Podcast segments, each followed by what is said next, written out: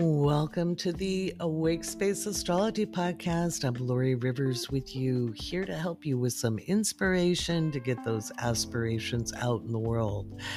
Well, folks, put your matches away because the big old Aries full moon is happening on September 29th and it is uncontained. Woo! We'll be talking about that on episode 41 part A of the podcast. That's right, this is part A. We got part B, which is a patron exclusive for my Patreon at the patreon.com forward slash awake space. You guys will find out how to surf the very wild cosmic tide house by house. You can look forward to that this Monday afternoon when it drops through the Patreon. So, what else is happening? Well, we've got a crazy week ahead. The energy is going to continue to build as we move towards that full moon, and the pressure is going to be hot. We could see a lot of things go on with this big old full moon.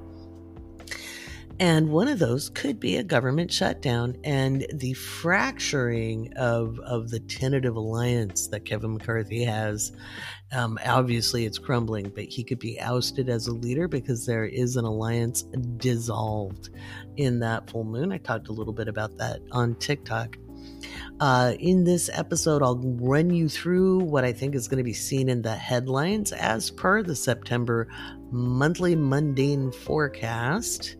Yeah, that's where I say, this is what I think is going to be up in the headlines. And then we're talking to Casey Felton Louie, natal astrologer. She's back. We're talking about the tentative agreement for the WGA strike. And you know what? We had to re record the first part of the podcast because I was very organized. Very and had the podcast all in the can, all recorded on Saturday. And and and I was a bad astrologer because I've been busy and I wasn't I wasn't as studious of the charts as I should have been. And when I looked at it this morning, I, I told Kaycee, I said, How much you want to bet? I'm going to have to re record our podcast. And she's like, What? No, I don't know. We haven't heard anything from the union yet. I'm like, I don't know. I think you're going to get an agreement. Why? you'll find out in the segment where where Kaycee and I are talking about it. Uh, I'll be giving a little shout out and a little little segment um, because it's an interesting week and and we might want to. Um, we might want to have some creative ways of dealing with the energy. And then we have our patron shout outs, and Kaycee's with me through the rest of that part of the episode. So I think you guys will enjoy that. We recorded that on Saturday where we did patron shout outs, talked a little bit about the Saturn book because Kaycee edited that for me. As always, she's amazing. And then, um, we do astrology q&a at the end of the episode thank you patrons i'll answer some questions in part b part B, the patron only episode of episode 41. I've got to find a way to do this so it's not like 41A, 41B, number one Doug. I don't know. I don't know. Um, you might feel a little saucy and sassy with the full moon in Aries coming up, or you might just end up feeling like the Hulk. We'll find out. Uh, and, and when we go through the the lunations of the week, which is up next.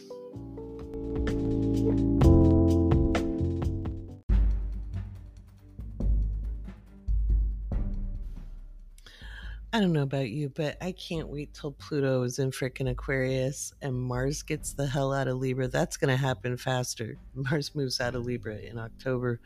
Um, I, I look forward to that keeping my schedule has been like near on impossible. So uh, don't worry, patrons, you're getting your horoscopes, I promise. Um, it's just been wild. Uh, so much, so much, so much. We had a great coffee with Lori on Sunday, though. It was really nice. Uh, let's see. Let me pull up our headlines. I just had that file open. Where did you go, file? It's so annoying when you have 500 tabs. Couldn't that be like a song? I've Got 500 tabs open. All right, we start the week off with the moon in Aquarius. All right, and it's going to stay there till the 26th. Let me grab this so I can read it. What do I expect? I think we can see a big windstorm brewing, you know, storms of all kinds gathering speed, especially um, like in the like this t- it's 104 a.m pacific you know this is probably about the time we're going to see some of that wind kick up.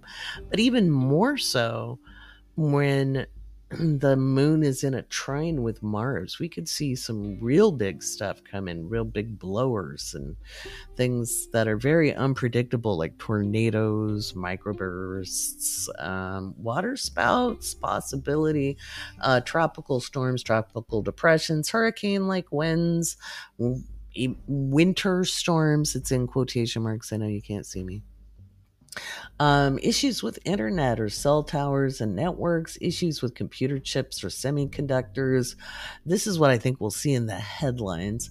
Uh, we could see some seismic activity between 5.5 to 7.0. I have not looked at directions. This is global. Anywhere with an active seismic zone uh, intense wind and dust, st- sandstorms, lightning, and hail. Stock market and other markets eh, will be extremely volatile, and, and that makes sense. Uh, I wrote this at the beginning of the month, but we've got the government shutdown looming, so that all makes sense now. Electrical failures or equipment failures that deal with electricity, and or it could be plants that create things like solar panels, electric cars, etc. That could all be up up on deck. Um, let's see, air accidents, and that could be anything in the air. It could be a drone, a missile, or air transportation of any kind. We could also see issues with labor relations, technical delays, and equipment failures, or all of it. And that would be later in this lunation. Um, probably by like 11:20 a.m. Pacific tomorrow. That's like 2:20 p.m um, we'll start seeing things get a little wonky. We could see issues with air traffic control. We could see high speed rail problems. Missiles, rockets, and drones misfire or accidentally strike sensitive targets. Again, this is global. Power plant and chemical plant issues and accidents, issues with labor intensify. All right. Now, I said there was no resolution just yet, but it's a tentative agreement, so we'll split the difference. I was half right, not the other. Um, it's funny when I looked at it earlier in the month. Um, I was seeing something I missed until this morning. Gets us all. All right, September 26th through the 28th, we have the moon in Pisces, and we could see severe rainstorms, uh, issues with dams, levees, flooding, severe weather. This is global. It could be in any direction. I haven't been able to just look at the directions right yet because you have no idea what this. My to do list has me overwhelmed right now. Mars can move right on to Scorpio. I would appreciate it. Um, having a natal Mars in Libra is a good thing. I'm not trashing anybody. All right, uh, we've got people charged with espionage or exposed. We could see entertainment studios exposed, uh, political rhetoric and propaganda discussed, expo- exposed or uh, propelled. So we're going to see a lot, basically. Uh, religious beliefs denounced or discussed or scandal of a religious figure. This could be a Scientology scandal. Furthermore, pharmaceutical breakthroughs and or breakthroughs in treatment. Uh, healthcare companies sued or goes bankrupt. Hospitals closed. Healthcare crisis. Uh, poisoning, poison darts, bad drugs laced. Drug cartels could be up. Um, Water rights cause conflict, shipping, boating accidents, toxic waste, poison, water supply issues, mass marine animal fish die off or stranding. These are all potentials. They could be happy things too, like mommy and baby whale reunited. I, that would be a nicer way to look at it, huh? Uh, naval skirmishes would be something else. It could just be, you know, saber rattling Oh, and then it's actually uh, Yeah, it, it is the 28th, really late on the 28th, really late at night, um, almost the early hours of the morning on the East Coast. The moon moves into Aries on the tw- late 28th because it's at 6 degrees at uh, 2.20 something a.m. Pacific for the full moon. That's 5, it's like 5.29 Eastern, so 2.29 Pacific. Um, so late on the 28th, we have the moon move into Aries and it's going to be kicking off. It gets hot, hot, hot. Like I've been saying, put away your matches, put away your incendiary devices, just put everything away, folks, because it's we, it's not going to need much to spark a fire. Uh, we've got an increase in accidents on freeways, bridges, um, etc., due to high speed, natural disaster of significance, potentially 928 through 929. This could be anywhere in the world. Um, and it could be due to weather, volcanic action, or a potential seismic activity. Border conflicts escalate, big accidents and travel delays. If you're driving on the 29th during the full moon. Be very, very careful in the morning, even though the full moon kicks off at like East Coast 529. That's like some people are just getting on the road then or on the train. Um, take it easy. People are going to be really cranky. We could see some big public violence or riots or looting. And this is global. That we could see a mass shooting in the United States. Um, we could even see a bomb you know, especially on the, the 29th. Um, there could be globally explosions, bombs, and acts of terrorism, seismic activity all over, all over the world. 5.5 likely. We could see Alaska, Southeast Asia, Central and South South America, and Central Asia and the Caribbean are the hot spots for me. But I would maybe add um, Greenland or Iceland, probably Iceland. Sorry um, would add that. So we could see attempted coups, insurrections, and political violence. Arson or wildfires could move out of control. We could see extreme violence, weather, political upheaval, or all of it on September 29th with this full moon. We could see attempted coups, insurrection, and political violence globally um, infrastructure damage, uh, collapsed buildings, bridges, freeways, and that would be September 30th. September 30th. That would be as the moon was beginning to square off um, with Pluto that's that's going to be intense because the minute that moon hits the north node it's of historic significance and it is square pluto so that's probably no we might have an 11th hour save on on keeping the government open um there's a lot of rhetoric in the news happening right now saying that big companies are preparing for a shutdown if I were you, I would make sure I went to the grocery store, um, do your best, do your sell shopping. Um, if, if the government shutdown is going to impact you economically, um, kind of be mentally prepared for that to be a potential. So if you can get the things you need to get ahead of that, I know it's the end of the month. Um, do your best I, I again I see that there's some kind of backdoor deal as a potential. I certainly see Kevin McCarthy under strain and stress. He is in a Saturn return year. Um, couldn't happen to a nicer guy. It's just going to be interesting because the GOP is in such disarray um, that it's really not helping anything in this country. So um, we shall see what happens. I, I, warned you guys back in 2021 that uh, 2022 and 20 uh, early 2023 we would see the eighth Saturn return of the United States, and that would be all about a constitutional crisis. When I read that return chart, and that's pretty much what we're in. So it's interesting times, my friends. Alrighty. with that happy news, um, remember my order if you're going through the Starbs. That's right. I want a Trenta vanilla sweet cream cold brew because that makes my day. Um, I'm also going to do the littles here in a second. I'm loving the feedback from the grown-ups that the grown-ups are liking the little segment and that's good. I hope it's encouraging to everybody because I don't think we change that much from childhood. You know, we get experience, you know, we have perspective that we don't have. Uh, we have other ways of interpreting the world. But I don't buy it for a second that we have to lose our innocence regardless of anything. You know, they, they, people used to tell me, you lost your innocence when all that stuff happened to you. And I was like, you know, I really didn't. Not really. I mean, I believed them for a while and I got jaded. I got pretty jaded.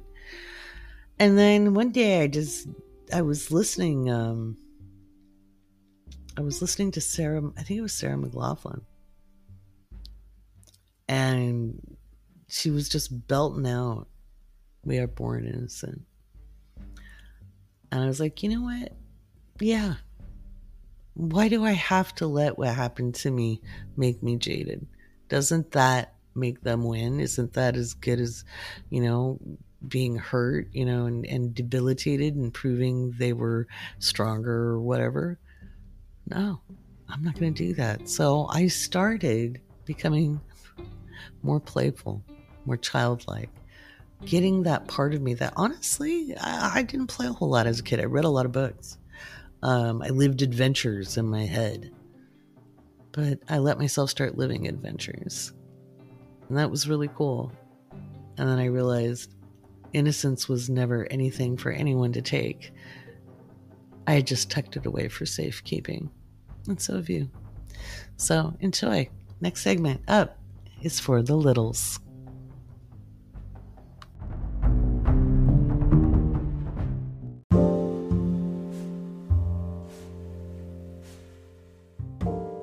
All right, as promised on round two of interviewing Kaycee Felton-Lui because uh, there was a strike agreement.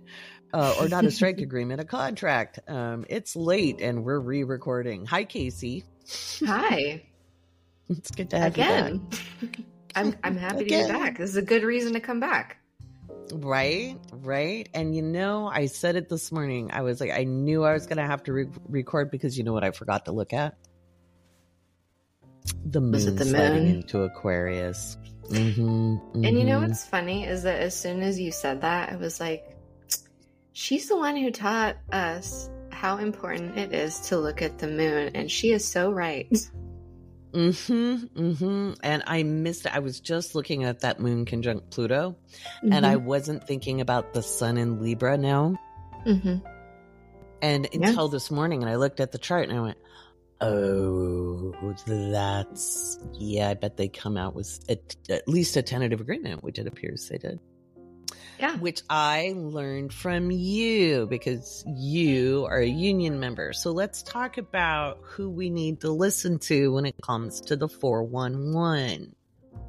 Yeah, I actually had just posted a video on TikTok today about the importance of just getting your information right from the source, especially in a media landscape where there are the, all of these companies that own all these subsidiaries, and especially in media, the companies that control things are so few now that mm-hmm. there are connections between the studios that we're negotiating with and the media that is, you know, most of us are consuming in the mainstream. So we have to be really careful where we get our information from.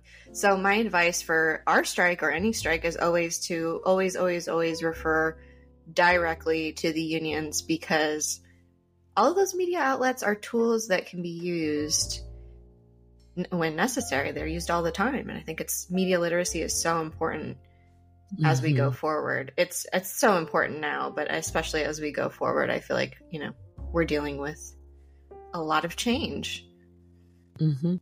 Mm-hmm. And hopefully, you're going to be dealing with some good change. What are yeah. you What are you most hopeful for? You know, I've been on strike for a while now, since May. So I'm looking forward to getting back to work and doing the thing that I love doing. I love being in a writer's room. I love collaborating with other writers. I love the process of, you know, the inception of an idea to actually seeing it on TV. Uh, it's a pretty cool thing to do and mm-hmm. uh, I really like. I really just I want to. I want the option to get back to it, right? Like the option to mm-hmm. go back to work. Um, right. I yeah. I'm so thankful that the strike, you know, has happened and been so successful, and I'm really looking forward to seeing what the terms of the deal are. According to mm-hmm. our union, they said that they made significant gains. We we don't have those deal points yet, so that's really important mm-hmm. to know. Is that we don't have those deal points. So it's mm-hmm. a tentative agreement.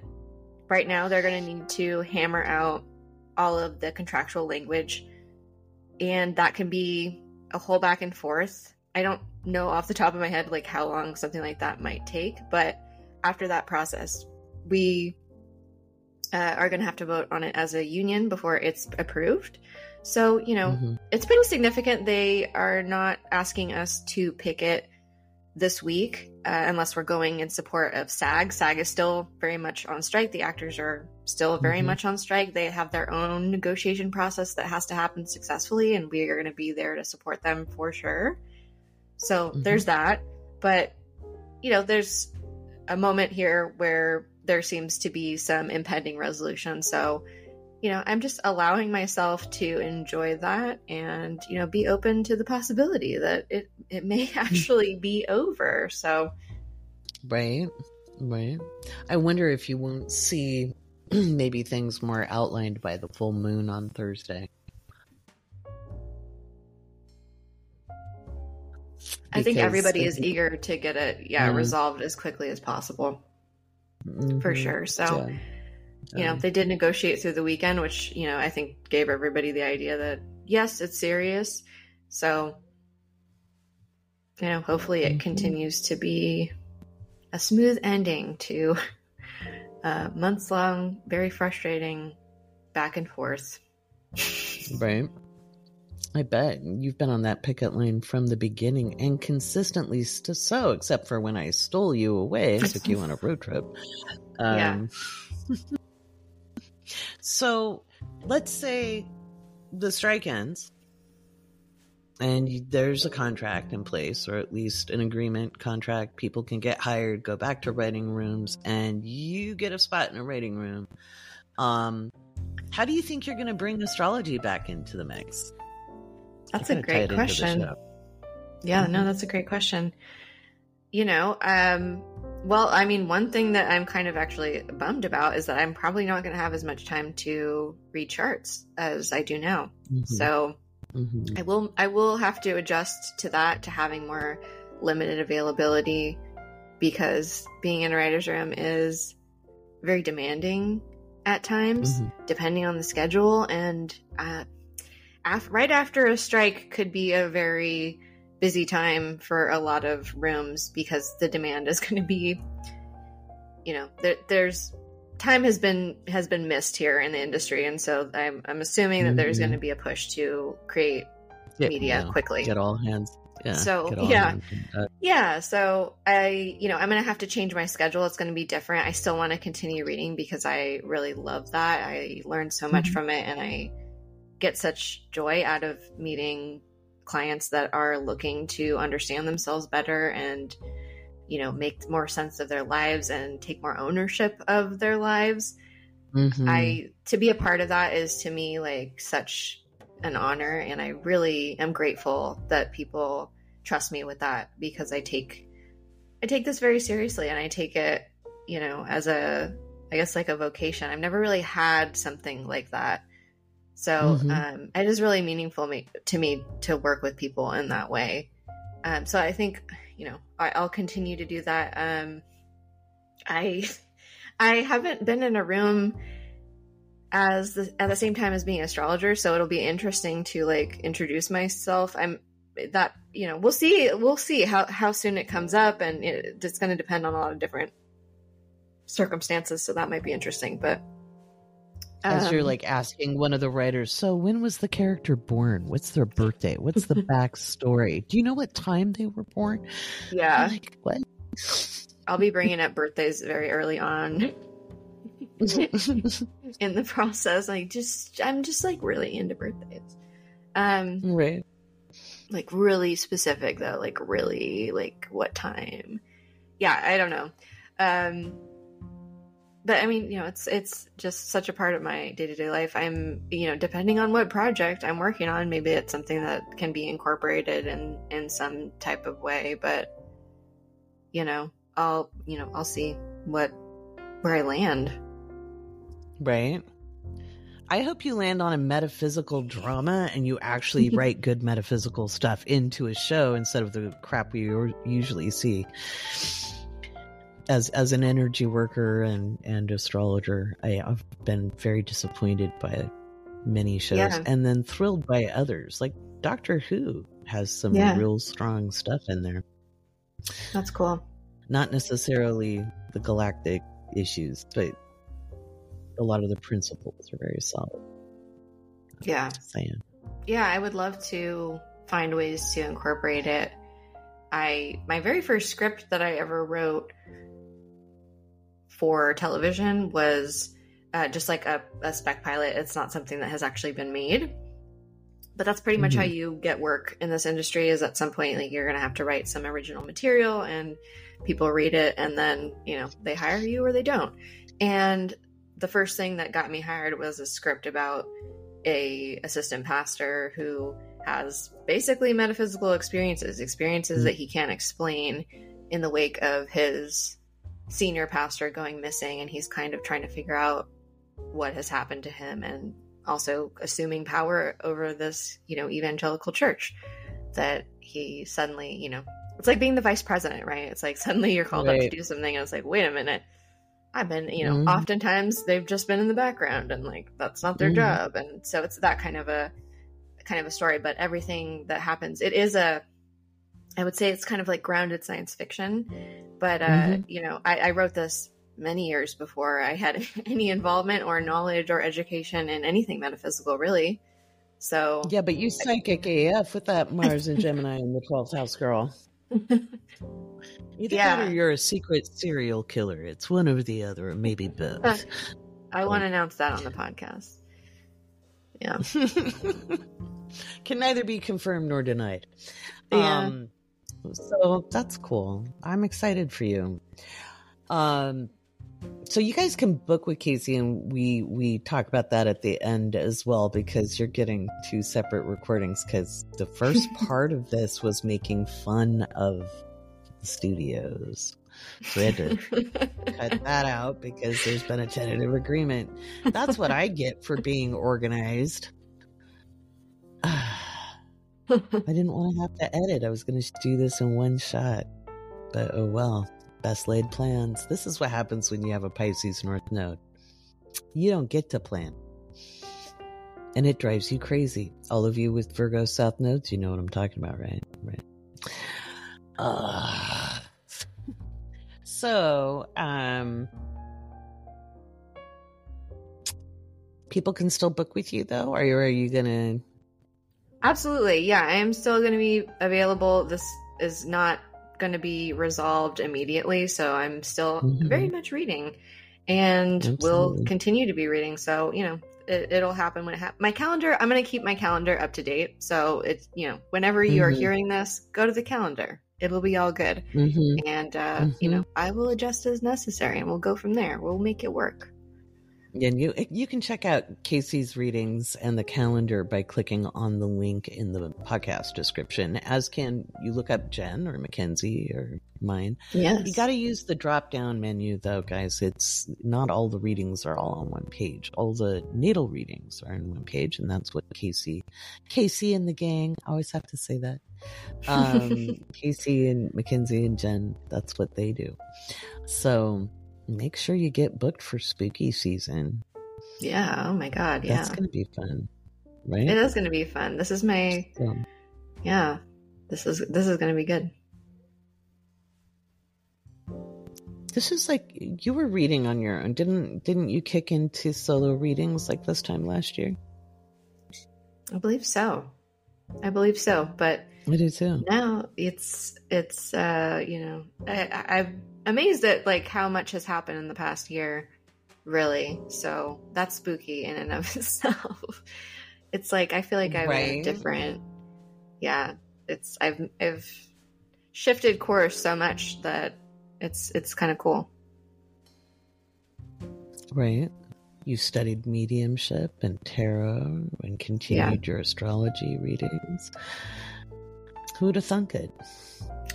Not me, I can tell you that. I I'm just happy to be here and enjoying my life. So I'm I'm along I'm here for the ride, like I've realized because I continuously find myself in situations where things are happening that I'm like, this is really cool, but I didn't plan for this at all. You know? Mm-hmm. She has a cap moon, so uh, That's a problem. the mayhem, the, mayhem. mayhem. Um, Yeah. Oh my gosh. The contrast what of energy in my chart. What, what transits do you think are um, really active for you this year that that are kind of funking around with the with the um, stability or the status quo. My my stability? Yeah. Mhm. Um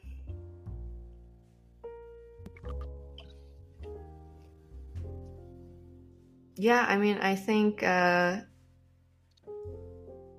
well, I mean, Neptune has been in my ninth house for quite a while. So I feel like this Mhm. continuing of dissolving of the belief systems for sure is is happening. right. The Oh, rending God. of a veil. Yeah. Mhm. And then Pluto doing its thing with my Venus. You know. Mhm. Yeah. Yeah. I I feel that. Mm. Stupid. yeah those pluto transits yeah yeah it's interesting because i feel like i'm yeah it feels like i'm restructuring my foundation like i've been on this con- kind of continuous process of kind of re re-establishing what my relationship is with myself like how i value myself how i assess value in my life Mm, um, big time because we're so trained to devalue things that aren't like exactly what we had planned or what we should have, right? Mhm. And that's very like in line with that Capricorn energy, how it can be sometimes. It can be very rigid. It can be very like, this is what I, this is what I want. This is what I expect. This is what I'm comfortable with. This is what I deserve. And mhm. sometimes you know we can get things in in roundabout ways so you know it's about like giving space for you know the journey to be what it is or whatever Right. Easier said than done sometimes. yeah absolutely absolutely But you've really come through this time pretty strong. I mean, it's not like you haven't had, you know, your ups and downs through the last year. Um, but especially the May to September. Yeah. Um, you know, 'cause that's a lot. yeah yeah i've had a lot i've had a lot happen this year it's been a Mm-hmm. it's been an interesting year yeah but i have a very different relationship with myself than i did a year ago for sure Mm, Oh hell yeah! It's been a joy to witness. You, you've really, really settled you. into your own skin in a really powerful way. Thank So, you. Yeah. Yeah. I, you know, it, part of it was I realized I had this real, realization through astrology. You're weird. You've always been weird. Everyone knows you're weird. You might as well just be yourself because nobody's like, Yeah. hey, she's super normal, very regular. Right. You know, it's like, why am I trying to adjust when nobody's buying it? you know? I resonate. I resonate. Yeah. Yep. Yep. Yeah. I get that. Yeah. And just that whole what is normal anyway it doesn't really exist. And no. There's That's there's another- quo. But yeah that's another one of my joys to because i think people often come to readings and you know if they I, i've given so many people their first readings by the way which is always an Mhm. honor Uh, I always thank people extra for that because I'm like, you have never done this before. You you, you don't know, you know, and it- it's just you're in a vulnerable situation. so new, so I always appreciate that. But I don't remember what I was saying. the ADHD brain, ADHD brain in action Right? is in, It's like squirrel. but it is really like Squirrel. squirrel. It's unfortunate. No. No, I, I get it Yeah. more than you know.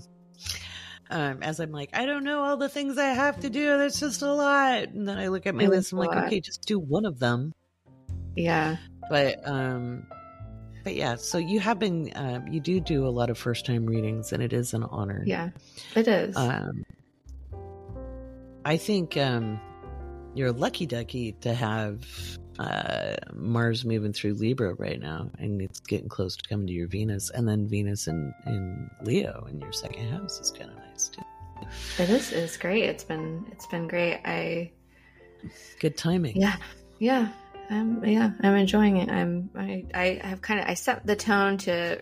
I was like, end of this year is going to be really good for me. That's what I've been saying all year. Like the Mhm. end of this year is going to be really good for me, and I've just been, you know, appreciating that. But I do think a lot of people, when they come for their first astrology reading, are waiting to hear what's wrong with them. And I Oh love God, telling yes. people that everybody is that there's nothing wrong with them, and that they're there's they're different. They're themselves, but they're not free. You know, standing out to me as a human being in a freakish way. You know, it's just like Right. you know i like that part is really nice like to assure people that yeah maybe you feel weird and out of place but you are no you know less human and and less there's so many of us who feel like that and are that you know Mm-hmm. and everybody's kind of There's, weird there's actually few. Everybody is weird, and the normies are the weirdest. oh But well, yeah um, Mr. Rogers said it. You know, I like you just the way you are. How you are is just perfectly you, and we're so taught to the contrary. You know, and so it is a privilege to show people what makes them special in and of themselves, and and we can show the challenges and we can show all of that. We're not we're not Yeah. denying that. oh yeah Um, but it, that's why I'm about to roast Russell Brand's chart tomorrow, or Mm. Monday, and um, it, the the reason I don't roast very often is because people always think I'm talking about their placements, even when I say, Yeah. "Hey, I'm not talking about your chart." So I'm gonna be Yeah. very specific because he's got the Moon, Mars, and Jupiter in Aries. Hmm. So you know every This full Aries moon. is gonna be like, yeah, right. Oh, and it's gonna smack him in the full moon. That's why I'm roasting him because he's about to have his moon. Mm, he's getting mooned, oh but um, but so often people come to us afraid because of the popular astrology out there, where they've dragged signs with no caveat. hmm And that's why, guys, I'm serious. I'm not being nice when I say I'm talking about that person and how their chart expresses. You could have that. You could have been born just the same day as him, have Yeah. similar placements, and not be like him. You might, there might be some Yeah. things. You, you might have a really quick mind. You might really love language. You might have some things in common. But, you know, if, if you're worried about the moon, Mars, and Jupiter conjunction in my ripping it, I gave birth to one it is intense energy, but it doesn't mean you have to be intolerable or insufferable. So, some people were raised. Yeah, Not even two wolves. people with identical charts that can manifest completely differently. So it's so important when you're Mhm. speaking about it. Even though, even if we're pointing to something in the chart, you have to understand it's a synthesis of a lot of different information. It's never just Yeah. you know, oh, you have the same moon sign. You know, like that's you know, Mhm. and a real astrologer is not just looking at one thing. never. Pshaw. That's hogwash and poppycock. Even if it looks But- like that, that's not what's happening. No, yeah, even when I'm pointing to something and talking, there's like 16 other things that are being Yeah. synthesized into the statement. It's just, Yeah. you only have so much time to talk. Exactly. Yeah, I think, And and, I hope people realize reading. that. Mhm. Yes, Mhm. even in a reading, and even limited. in a reading yeah, you know, you've got an hour, so we're going to tell you about you. We're not necessarily going to give you an astrology lesson. Exactly. And you don't need to understand the astrology. That's our job. So Yeah. that's really we have astrology classes. Yeah, we're just We doing the translation. And I think more Yeah. people, I think that that's a good way to communicate it to people that aren't very experienced with, you know, Mhm. the actual kind of math of it all. Mhm. Understand it as a translation.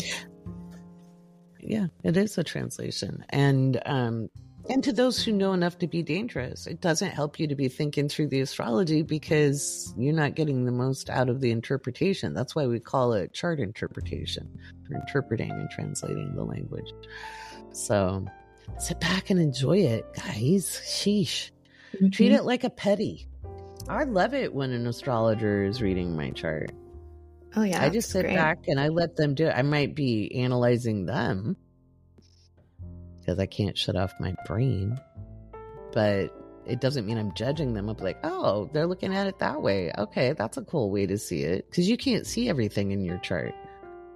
I ask people for advice. Oh, yeah. It's hard to see stuff in your own chart. Mhm. You're too biased. You're too biased. Yeah. Um, it's like being a doctor or a lawyer. You know, you shouldn't practice on your own behalf because you don't have the Yeah, detachment. exactly. So, but anywho, well, it's always good to have you on. I'm so glad you're here, and I'm so happy that there is a potential resolution. You'll have to find another way to, you know, keep up the cardio. I know, right? Back to the hot Mhm. girl walks alone. Right? so Solo. My solo career. But yeah, and and hopefully, hopefully we'll hear soon. But I'm wondering if you won't get a, at least something in writing around the the full moon. It seems it. with with yeah, it seems with the Mercury action in there that it's it's a potential. So yeah, that would be crossed. awesome. Yeah, yeah.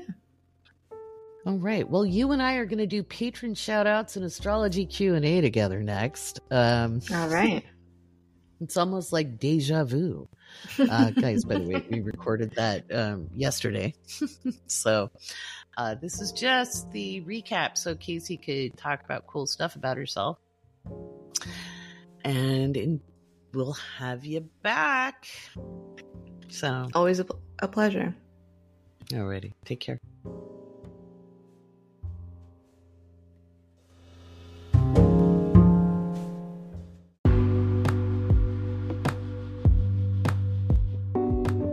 Mhm. I hope he hears this, though. He probably won't, but I would love Bill Maher to know that I think he's an untalented hack. But uh, there we go. I'm just fi- I'm just sassy today, Kaycee. It's Libra season. It's Libra season. My Jupiter Uranus conjunction at zero degrees is activated. hmm You are lit up. Right? Libra spirit, activate. Activate. you think Libra is calm? Have you ever seen if you piss off somebody with a Libra Mars, Libra Moon, Libra, well, Venus in some ways, but um Mars and the Moon, they go unhinged. Yeah. Ask me how I know. I am that person. Um, not as much anymore. I've mellowed with age, but yeah, I've mellowed. and people are like, "Oh no, oh, that's mellow." So let's talk a little bit. Um, actually, let let's do some patron shout outs. I know we're not getting all the cool jazzy music with this one, um, but I just kind of wanted to record it all in one shot so I didn't have to do editing because I am working on the Call of Gaia's website because it would cost me like 30 grand to have this built for me. Kid you not. It's cool though.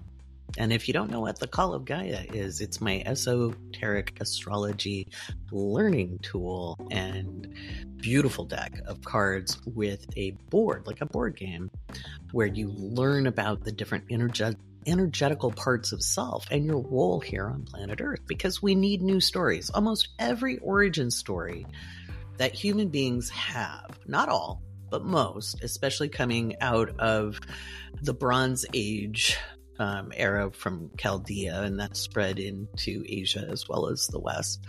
Um, it comes to the fall of man, that being here is a punishment, and you, you get to have a better life somewhere else. It's all control. It's all control.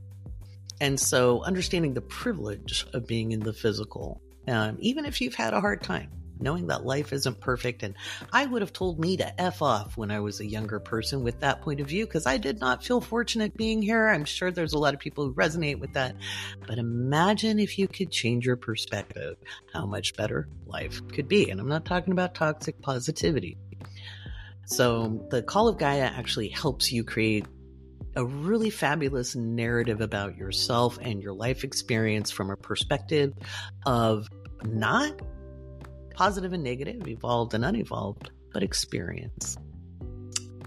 Whether we consider those negative or positive, it's still experience. And that's that's the blessing of this this ride that we get for an undetermined amount of time.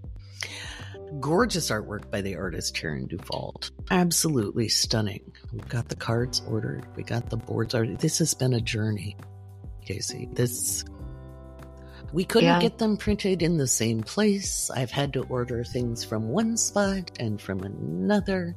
I have to have, oh, that's the other thing I got to do today. I got to upload the freaking artwork for the mailer boxes. But that means the first 100 decks as a limited edition will get little personalized notes. Some hmm. Libra Moon. I love that. Maybe a little spritz of like fragrance or something. I don't know. I haven't decided yet, but I figure if I have to pack the boxes, there's going to be cute things. Yeah. Right? So it's been it's been a journey. As they send me a customs form, I'm like, do I need to fill that out? Do I have to pay customs duty? No, it's printed material, so I don't.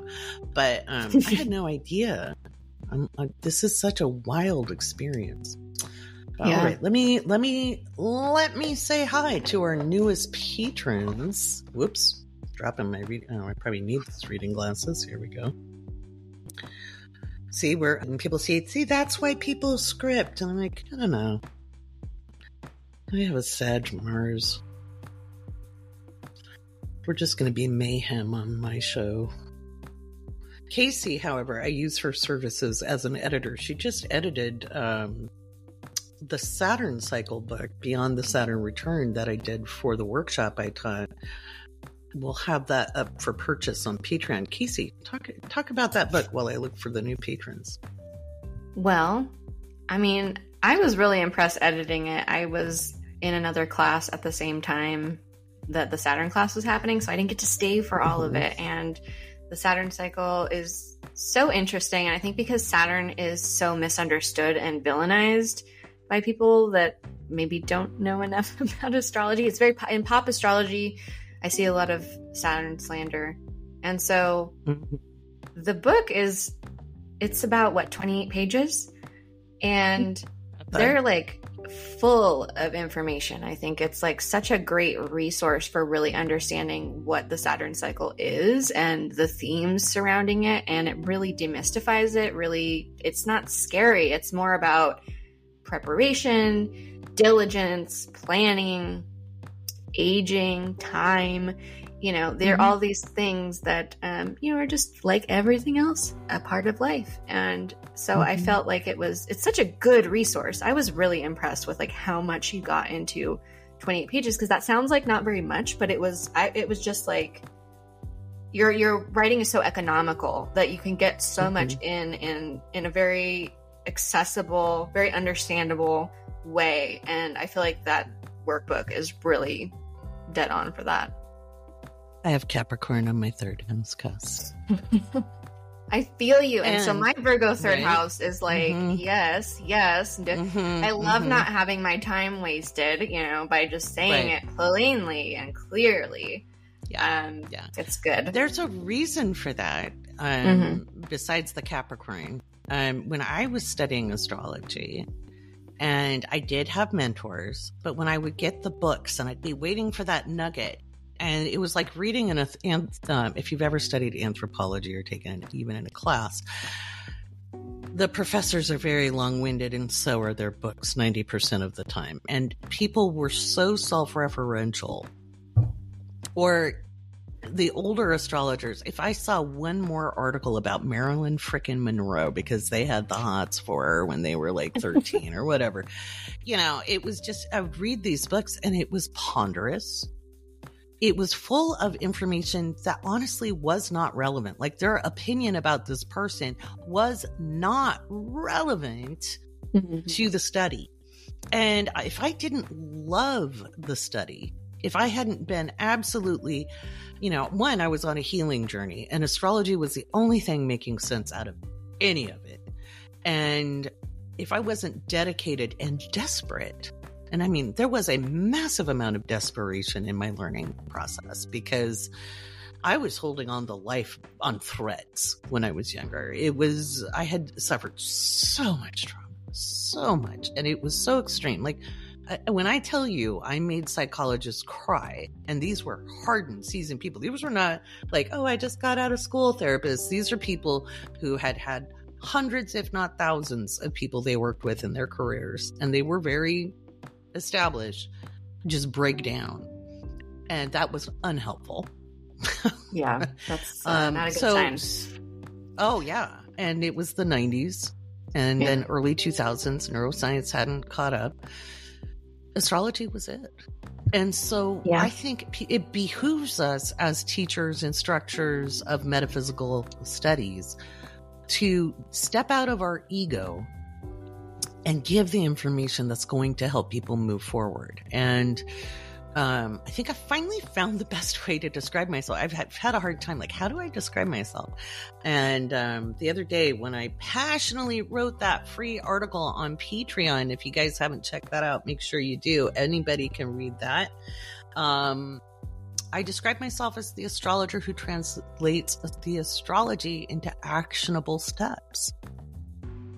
You know, practical application. So I economize the language for the benefit of the student. I'm going to make a, um, not only is there the live recording, and I've sent this out to the students already, but I'll make a little slideshow presentation that goes with the workbook. And of course, the people who've already taken the workshop, don't worry, you get that.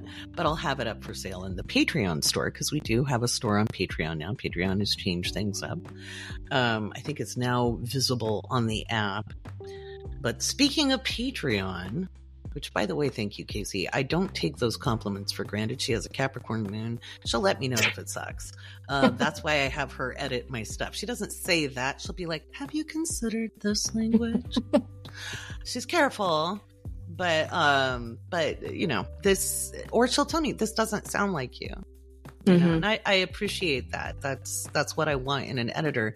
And we can thank Mrs. Nancy Wilson, who was my journalism teacher back at Gladstone High School in Gladstone, Oregon. Nancy Wilson, if you're listening, I have thanked you in everything I've ever published um, out in actually physical books because you taught me that not every word is precious. And you taught me the economy of language and the power of words and taught me how to write to a column inch. And yeah. that is a skill. And man in fact in college they made me de-economize my language because mm-hmm. they'd be like well it needs to be longer i'm like why i said everything i needed to say and they'd be like well it's got to be this i'm like so you just want me to fill it with fluff is that it and that's why like, well, yeah yeah that's why it works mm-hmm. well for me to be a screenwriter because I am so economical with my language. That's kind mm-hmm. of you know, that's how screenwriting goes. So it was really funny when I right. had that realization about myself. I was like, oh, that's where I belong. Right. right. Whereas, you know, a novelist might have, you know, um, Scorpio in that third house or Pisces or Taurus or um, maybe Libra, you know, be mm. a little mm. more poetic with that language. Gemini could be, I, I don't know, you know, that would be maybe more educational writing. I mean, it depends on the person and all the other placements. Don't come at me, listeners. I'm just postulating. Yeah, yeah. Okay.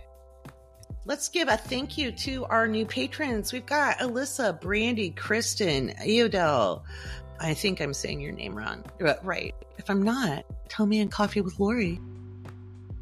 Of course, that'll have to be the next one. I hate, see, I'm always, I record this on Sundays usually and it's Saturday. So, uh, Bethany, Jessica, Rosemary, Dallas, Jade, Bay, Michelle, Ellie, Sarah, Irene, Mike, C, Juliana, Marguerite, another Marguerite. There's two of them. That's cool. Uh, you know what? Before I read the rest, I knew a Marguerite when I was a little girl. She owned a cafe at Seal Rock, Oregon, and she made the best pie on the planet. The best. And she was beautiful. She had the darkest black hair and it was in a very stylish beehive. It was the 70s. And she wore the prettiest red lipstick and she flirted with my grandpa, but not inappropriately. he did not flirt back. We used to go, he and I used to go. All right, Kristen, another one. And we've got Paula and Christy. Thank you guys. I would love more people to sign up for Patreon. We got more cool stuff coming up. I'll be putting out part two of this podcast to patrons. Uh, this week it'll come out uh, Monday afternoon. So if you're listening to this in the morning, you, this afternoon, you'll get your full moon episode where I walk you through the houses and explain what's going to happen to all of you. well, your yeah. fate is. yeah. So put your matches away, guys. It doesn't mean it's bad on an individual level. There's a lot of power to this one. And if you're ready to break free, to break out, to let loose, kick up your heels, and individuate, this is amazing. It's a great, great uh, full moon. What do I think is going to happen for the government shutdown?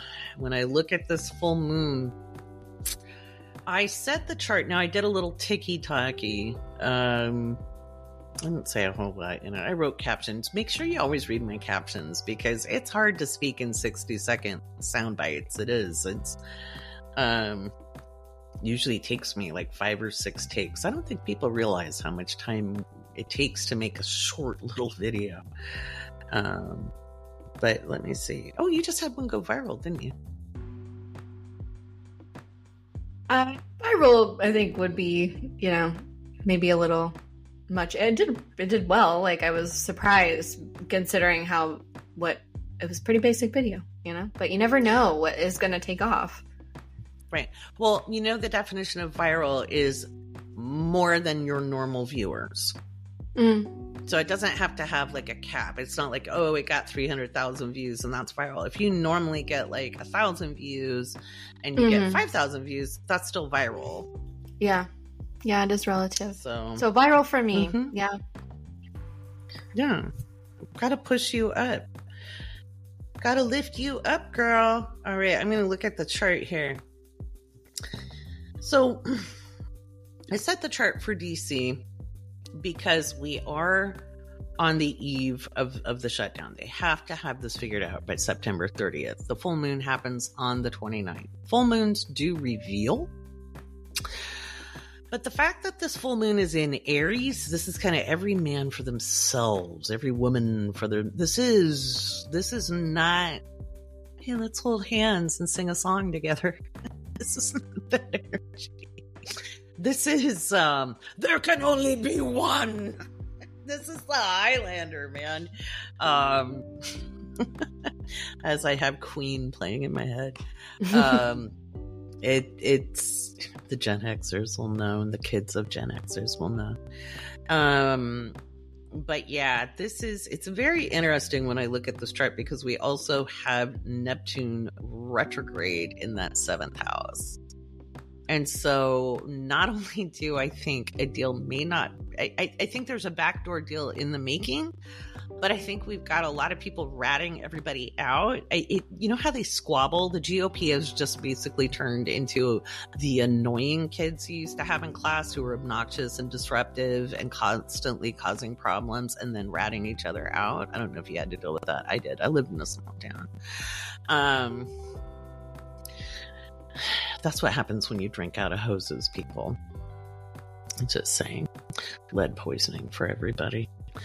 But um, we've got Venus squaring off with Uranus. This does not bode well financially and we're going to see more celebrity scandal. I'll be, I, I, bet, I bet to detract away from the fighting in DC because this happens in the early hours of the morning. This is as the day starts in DC. By the way, the commute's probably going to suck. We might see some real nasty traffic accidents um, on the East Coast because this is at the beginning of the commute. This could be on a freeway, a turnpike, a rail, tram. Um, it, it could be real surprising what happens, but I bet we get a celebrity scandal. Most of these celebrity scandals have been distractions from everything else. I know everybody's discuss uh, is like well both disgusted and disappointed in Ashton and Mila, but did you really think they were in it? Actually, it's really easy to say you're helping kids. Come on. For those of us who are survivors that killed um, me. I always I take issue at it because I'm like, why don't you go check your neighbor's house? Why don't mm-hmm. you do that? You want to think about these elite rings of people smuggling people. Yeah, that happens absolutely, and it's horrendous. But it, it, you're looking at the boogeyman instead of Uncle Bob next door, so or Aunt Judy, you know, whoever these people are. And if that's if your name is Bob or Judy, I apologize, but um, I'm just making up names.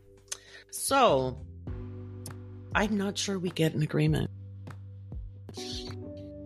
I'm just not. I, it just does not look like good financial news. There might be a resolution to extend. I think we might avoid a government shutdown, but I, I think it's robbing Peter to pay Paul, and I think that Kevin McCarthy might have to fall on his own sword. So he is in his Saturn return, by the way. That's interesting.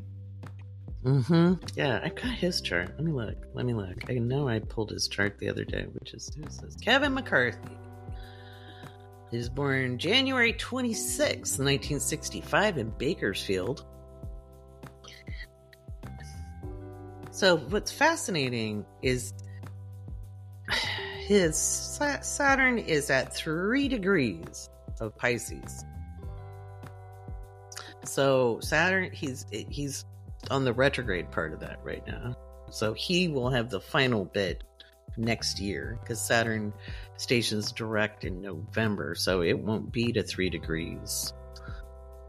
Probably until what January around his solar return, maybe, or just before. And then he's um, just finished his Jupiter return because Jupiter is not going, or no, He'll have his Jupiter return next year because it's a 16 degree Taurus Jupiter in the 12th. So he financially benefits from backroom deals. Isn't that fun? Um, Aries is in his 11th house. It's also in his 12th, but the full moon happens in his natal 11. Mm. He may lose some friends or find out who his friends really are. Does he have any? I don't know. Does he deserve them? Probably not. Um, but he may be the least problematic on that side. All 435 seats are up for grabs in in 2024 folks. I know you're all worried about who's going to be president. I'm going to tell you right now if you don't flip that house, kiss your butt goodbye. The house is essential to hold. So flip it and don't just fall for the vote blue or vote, you know, blue no matter who. We've had a lot of Democrats change parties because they know vote blue no matter who. No, vet them, research them, look into them. Um Oh wait, he has an early Sag moon though his moon is at three degrees. So this full moon will be trine his moon. Interesting. I could totally see him having a Sag moon the way he claps off at people. Yeah. He might, you know what? I wonder if he loses his coalition but lawyers his way and maybe saves himself by the hair of his chinny chin chin. I wonder. I wonder. I'm just postulating, guys. This one's hard to predict. Yeah. And I haven't put that much energy into it because I'm honestly more worried about how you make it through. Because this is political theater. The corporations have owned and bought almost everybody in that place. So you have to focus on your local and your state elections. It is essential. Stop over focusing on it. We don't have a king. We never have. Never have. We got rid of those things. President is important, but your House of Representatives is exceedingly important, and so is the Senate. You and you got to look at your local stuff, your school boards, your water districts. Water districts are essential, especially with climate change. So, and just wait. You know, we've got Neptune getting ready to move into Aries in 2025, 2026, and there will be fights over water rates, just like there was in the late 1800s. Go look up the sheep and cattle wars that happened in the late 1800s. They don't teach this stuff much anymore. They used to teach it when I was a kid. Um, it's all over water and mineral rights. And so you need to be involved in that. Don't think you can't be. You don't have to be educated on the matters. You can be self educated on it. You don't have to be um, an important rich person, you can just go bug the hell out of your local officials because you have that right as an American citizen. It is your right to address your government. And we don't just sign petitions. You can make calls, you can sign petitions, but you can also show up at public meetings.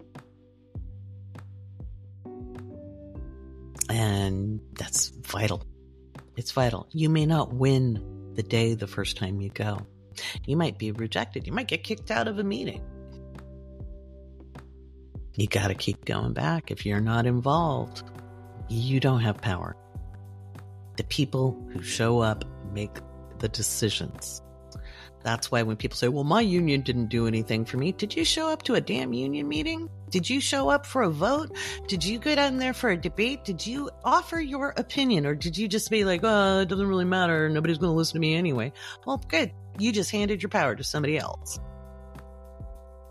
This Aries full moon, as wild as it is, offers an excellent chance at individuation, a revealing of self.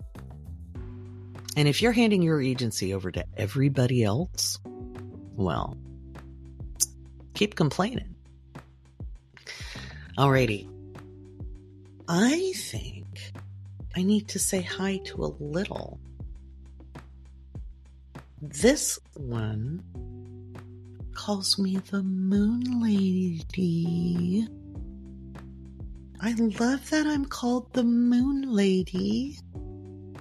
Fly me to the moon and let me play among the stars. Let me see what's up with Jupiter and Mars. I love that. I love that. Feeling all jazzy getting called the Moon Lady.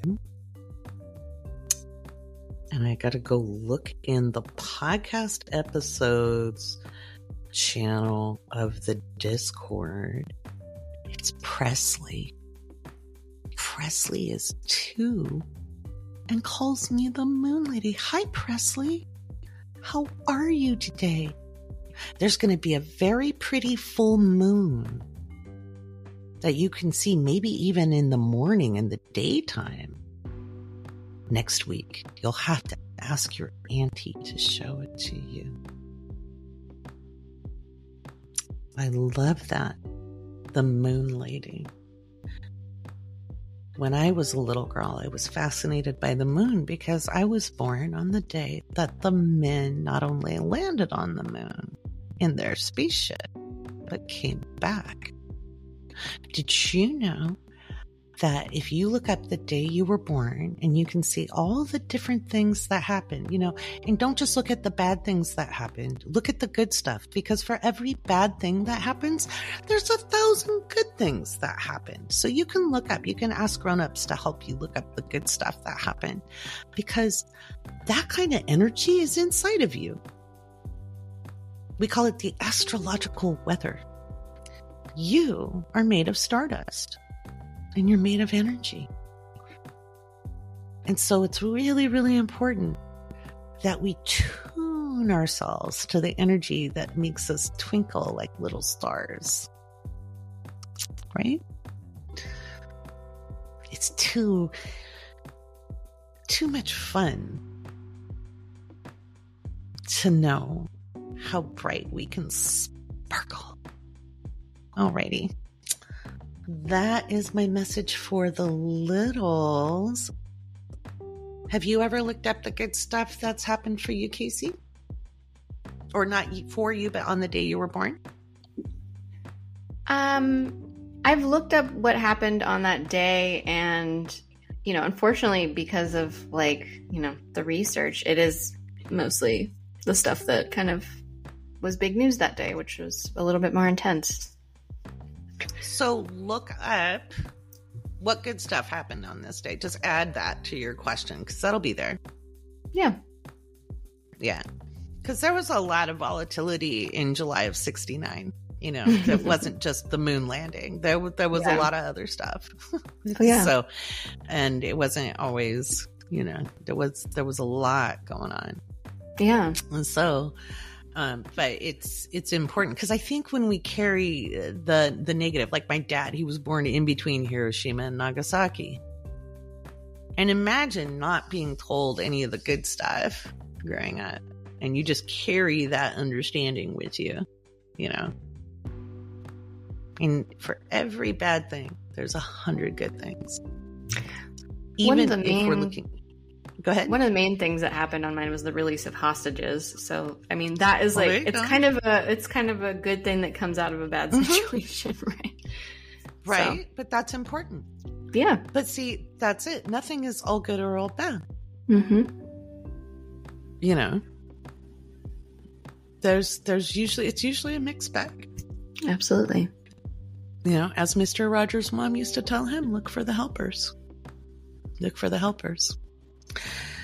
Alrighty, let's see. What else was I going to do? Oh, we got astrology Q and A. Astrology Q and A. Astrology Q and A. Here's a good one.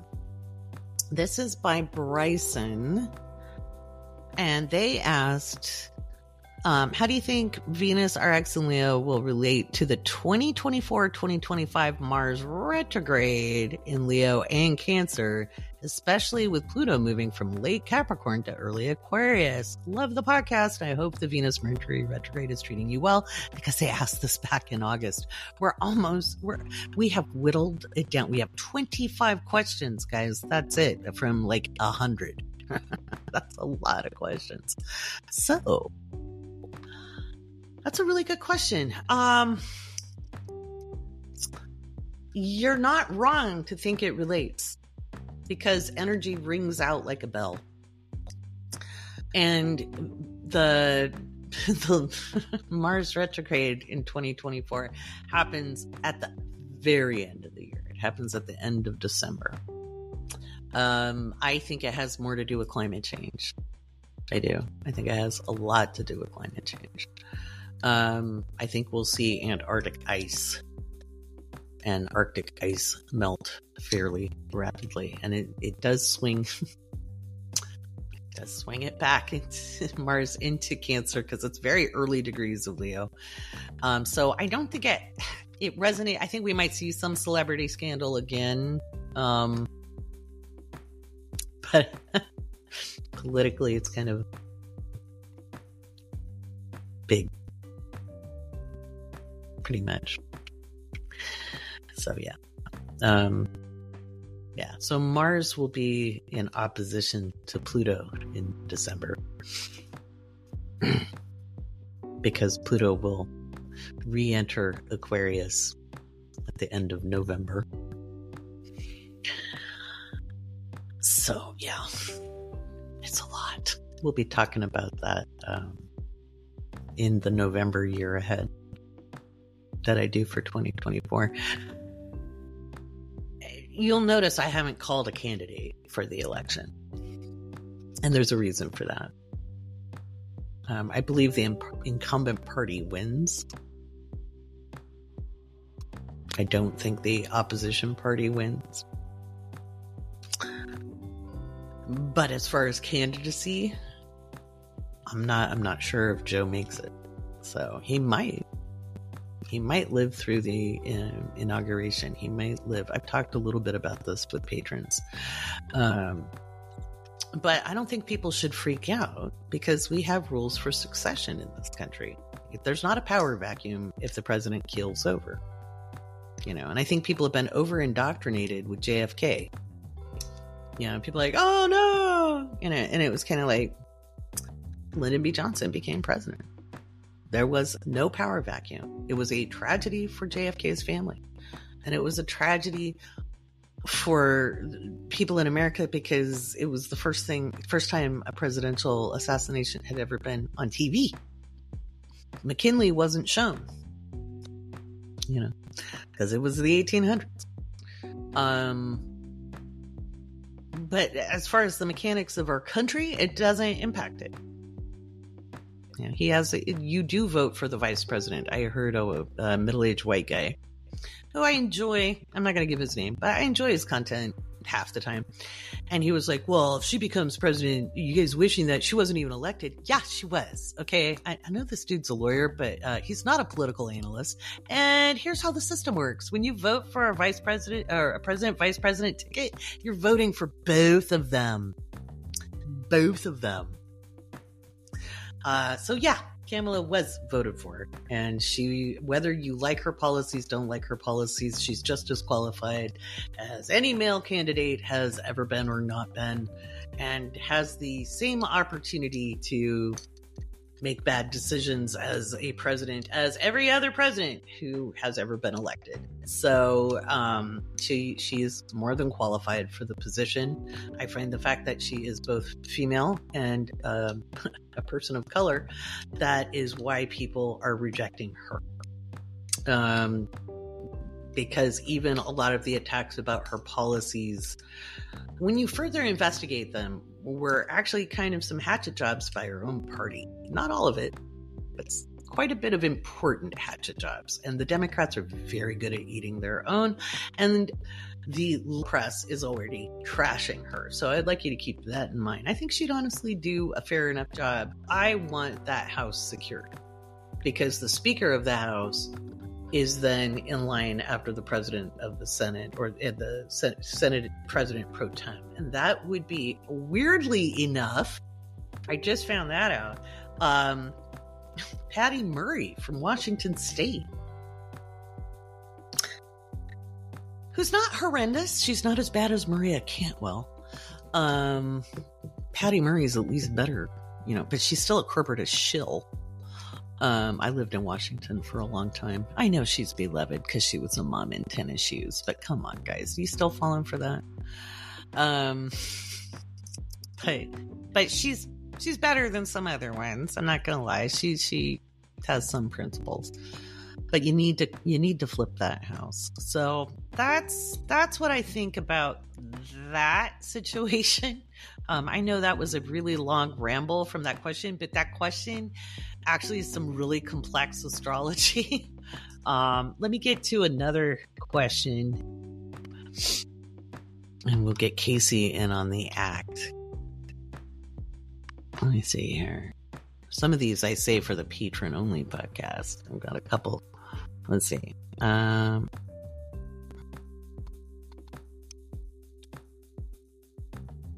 oh, interesting.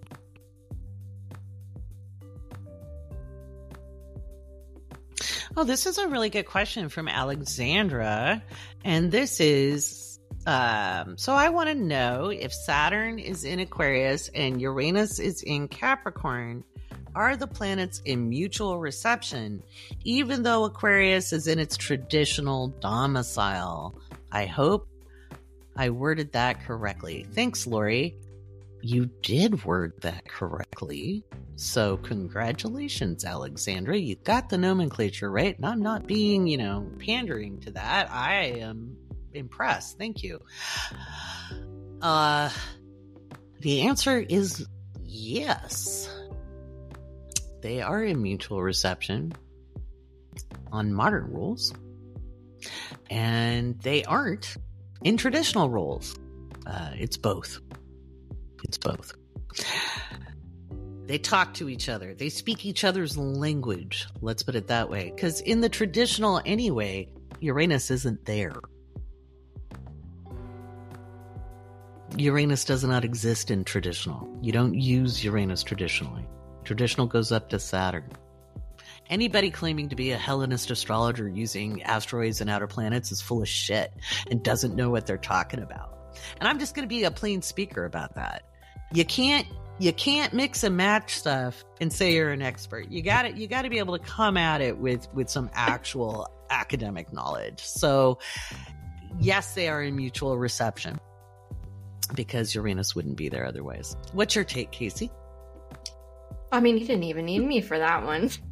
I know, but it was just like I had I had to yeah. I mean, it's there. Yeah, I agree that you know if you're a quote unquote traditional astrologer and you're using non traditional planets, that's a little bit weird, don't you think? Yeah. to say could, the least. If, if, if they could see my face. I'm, I'm I'm grinning because I want to cause mischief, but I'm holding back. Mm. I'm holding back. I'm holding back from saying further disparaging comments. I'm being good, Kaycee. it's so funny too because we get on these rants and the things that bug us about kind of less uh, educated versions of astrology, a little bit more mix and match. And I think that mm-hmm. people that aren't astrologers are like, what are you like on about?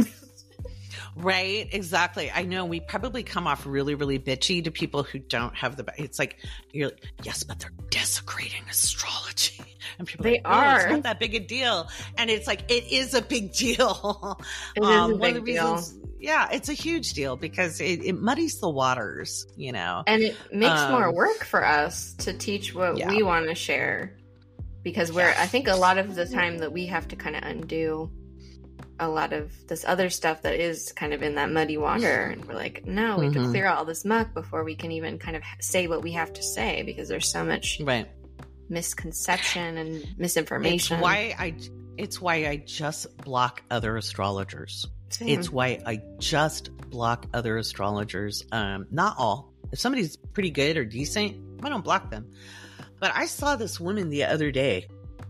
I kid you not, going off about October 4th. And um she was like, "Oh my god, this day, this day is the wildest chart I've ever seen." And I'm like, "Have you not looked at 2020 charts?"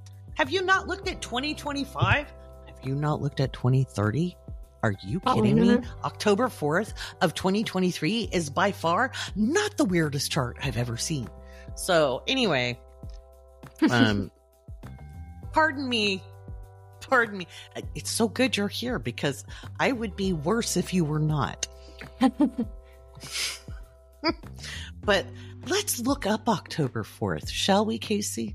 Yeah. The day of the national emergency alert system on our cell phones that has conspiracy theorists all over the country telling you your brain's going to get mushed by frequencies. These people, like, you can't make this stuff up. It's probably the rapture, also. Oh God! Would the rapture actually happen and get rid of these? I know. Please, I would love that. Leave us alone. That's exactly yeah. what I said when I my mom told me about the the latest rapture date, and I was like, "Great, have a good trip." Yeah. Bye bye. Bye bye now. Bye bye. Say hi to Jesus for us. so, um, what, what, what is it about it's at this 220, 222 p.m., which I'm like, okay, who in the government thought that was funny? Yeah. You know somebody did that just to be a dick. They're like, hey, let's screw with the conspiracy theorists because they're going to be conspiring anyway. Why don't we just make this super fun?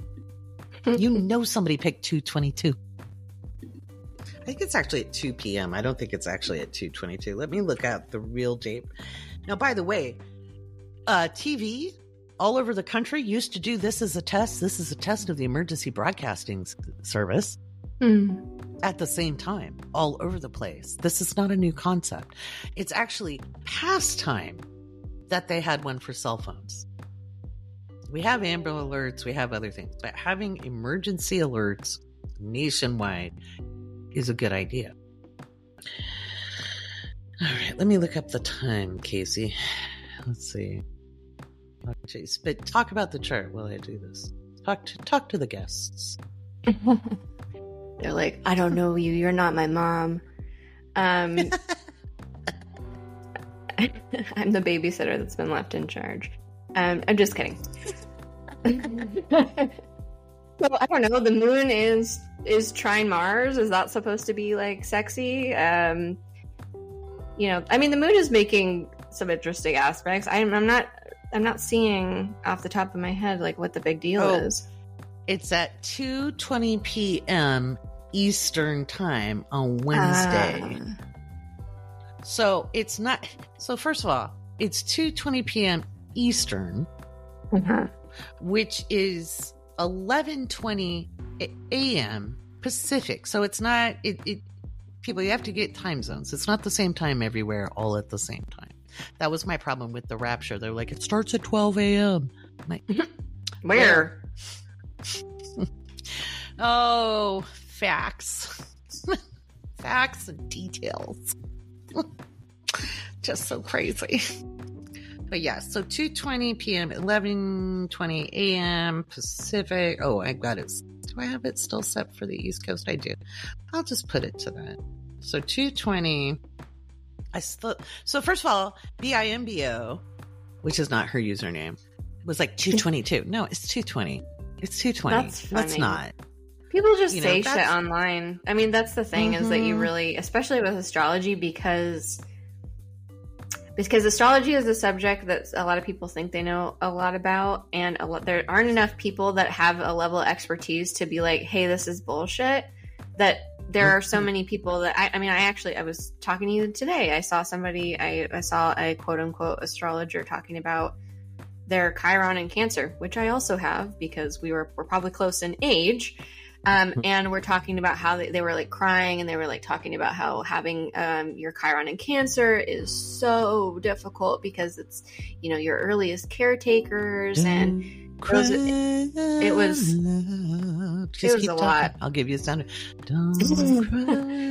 It was just uh, for people that don't know Chiron. I mean, it just really set a bad tone, and it's like, well, I'm having a day where I'm dealing with my Chiron issues. I'm like, that's not how it fucking works.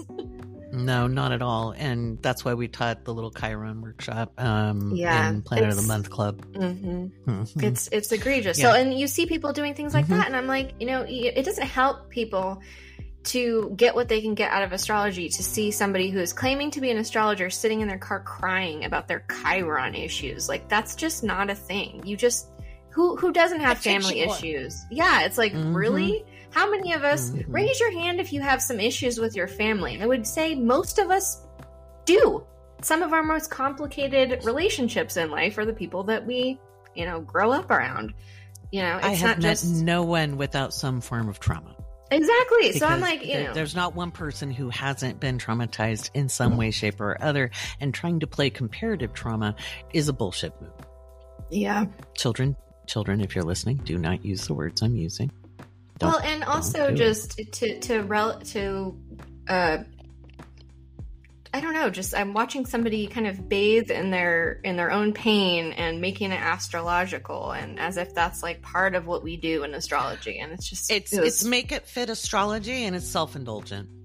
it was very As an astrologer, if you're yeah, if you're claiming to be an astrologer We have always been the council to kings. We have always been the counsels to the the wealthy. That's who could afford us. That was also whose birth times were being recorded, their birthdays. If you were poor, your birthday wasn't even recorded. There's people who live in developing nations to this day who do not know what day they were born because guess what? It's not important either culturally or they don't own anything. And so having it recorded makes no legal sense. Okay. Um, that's just, and this goes way back. This goes back pre Western Europe domination.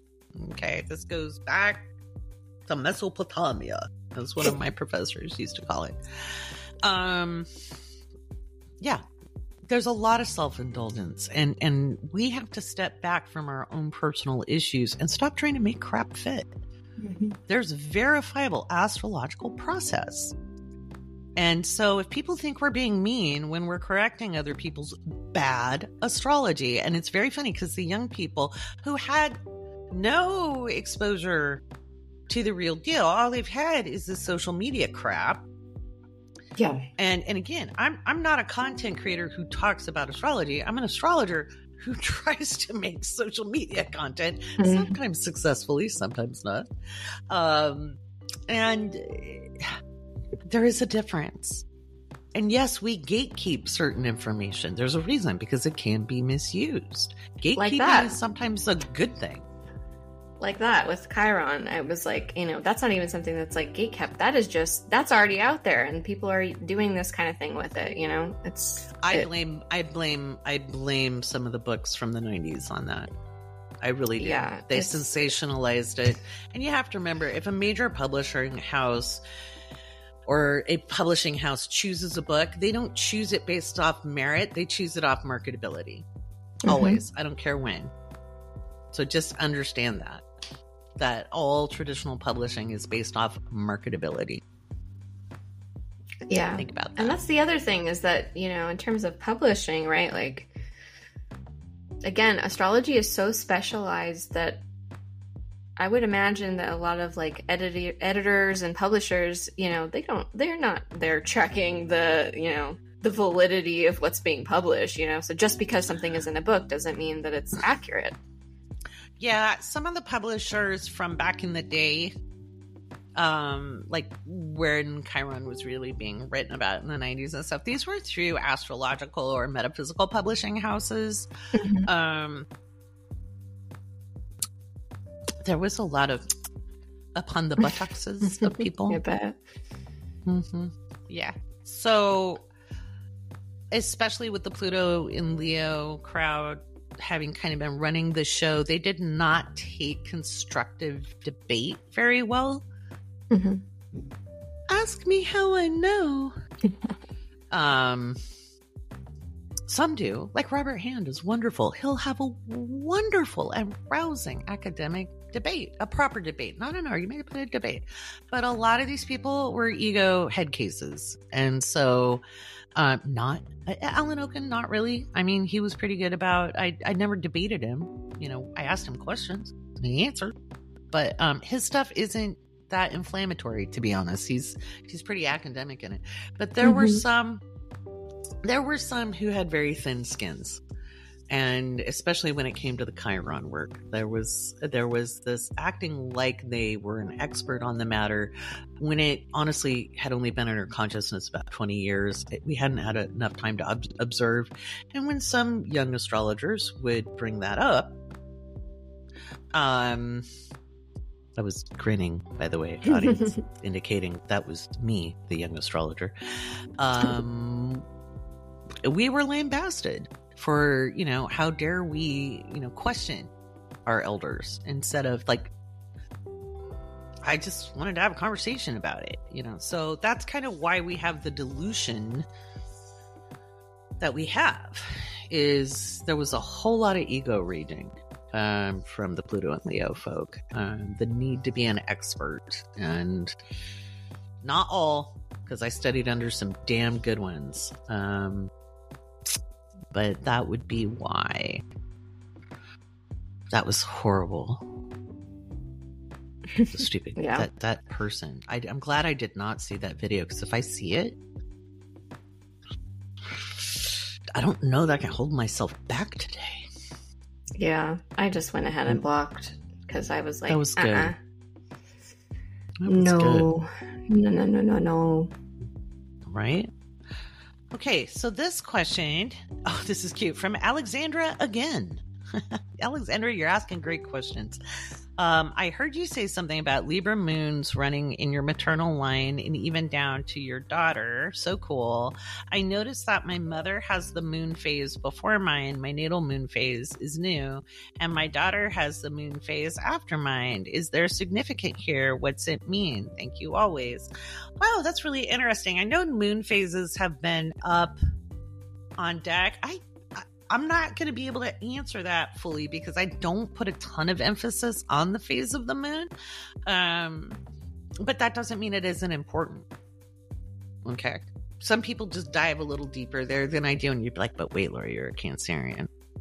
I'm like, yeah. And I'm focusing on other stuff. Um, but that is fascinating. Because when I think about it, me look at my mom's chart. What are your thoughts on it, Kaycee? There's no wrong answer here, by the way.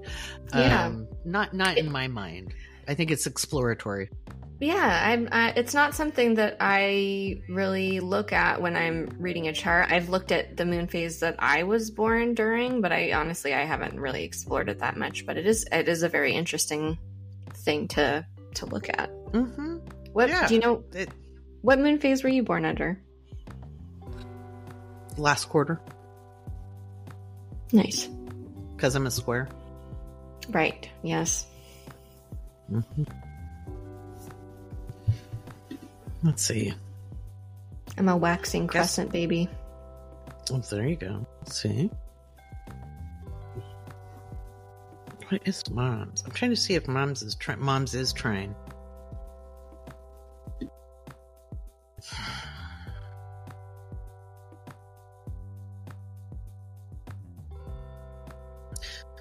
Yeah.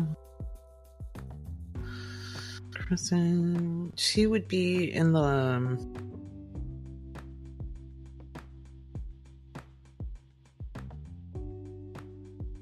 take a look. I'm not looking on my like fancy software, so I can't just I have to calculate this. But it's interesting.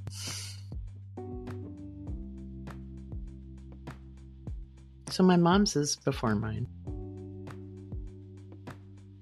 And I think mine is before my daughter's. But my mom's also in her earlier degree because she's a three degree Gemini and a four degree Libra moon.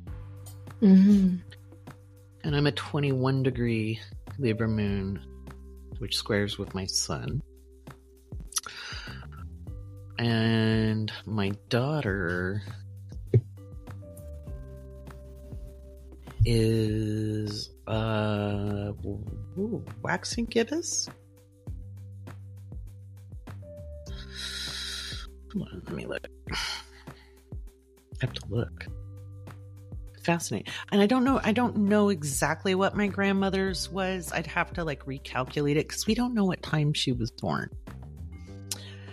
so we don't really know i mean we'd have a good idea of where that libra moon was. I just know that the moon was firmly in libra for my grandmother. So but we don't have a birth time. I have her date and her place but not the time. Um but let's see. Let me see.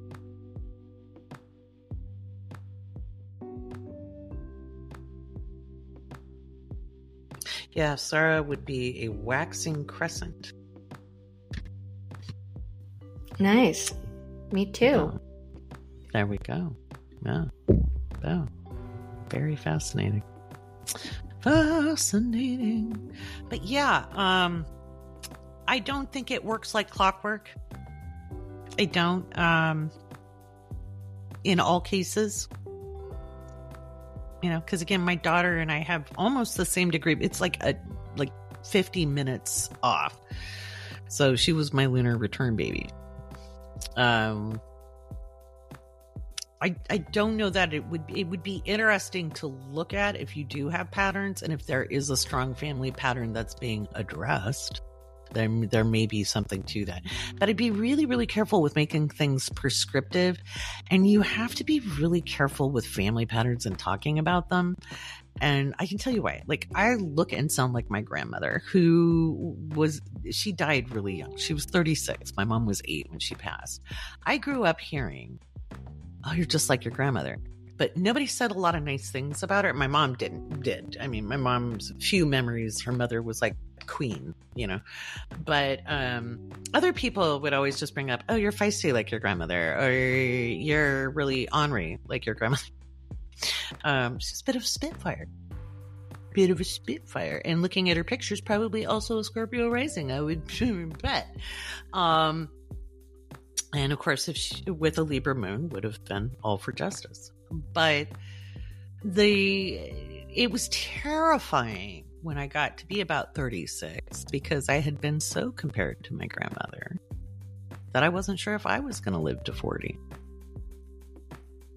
you know so when you lay the family pattern down and you talk about that narrative in front of kids or um, even your adult children you have to be remember we our life is built of story so i wouldn't lay the pattern and, and i'm afraid i did a little bit of that when i was raising my kids i i, I think i overemphasized breaking the family patterns in front of them um, i don't think that helped my kids you know, to be completely transparent. I mean, it, it's, I don't think it's wrong for us to look back and be a little self critical sometimes. I'm not beating myself up. I could only do what I could do. But I don't know that it helps our young people build forward when we're constantly reminding them of the shackles. So I don't know. What are your thoughts on that, Kaycee? Yeah, I think it can be easy to get lost in like the concept of family patterns, you know, and like that we're just kind of doomed to repeat the things that our family, mm-hmm. you know, has a history of. And mm-hmm. I feel like we're just in a time period where we have so much more access to information and resources and, you know, hopefully support that we don't really have to be so beholden to those family patterns. And obviously like we get we're you say all the time we're never gonna we're never gonna fix it all completely in our lifetime. And no. you know in that sense like yeah. it's not all on our shoulders but you know over over associating trip yeah mm-hmm. Mm-hmm. yeah but it's so easy to yeah. over associate with you know just our family in general to identify with yeah. them and good reasons and bad reasons, right? And yet we are all mm-hmm. individuals and we have, you know, varying levels of autonomy and if you're listening to this podcast, you probably are, you know, searching for a greater sense of autonomy. So I try not to put too much stock in them. Obviously, family patterns are a thing, but you know, I don't. I mm-hmm. try, I try not to weigh them too heavily. I try to be pretty light about things, and you know, but yeah. I'm I'm the I'm the black sheep. So there's that. Indeed. Well, I feel that. All right, we're going to do one more question. Um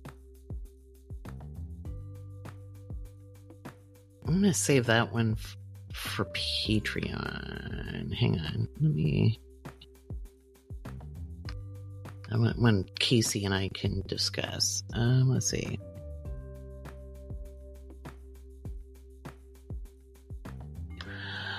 Okay, let me. Oh my god, they're almost similar. It's really funny. I'm trying to get through here. Okay, um, Emily's asking I read a piece recently in the New York Times about somebody trying to hack their solar return by traveling to another place for their solar return recommended by an astrologer. What are your thoughts on this? Kaycee, what have I taught you about this? Do you remember? I mean, I know it's a thing. I don't I don't remember off the top of my head all we've discussed. Yeah, if you can, do it. That's that's what yeah, I remember. Absolutely. I didn't want to blow up your spot. Right. No, no, you blow it up because you show my yeah. work because you are you are the product of my yeah. labor. It's just, yeah, I mean, you can do that. You can do that. Absolutely. Mm-hmm. Any return.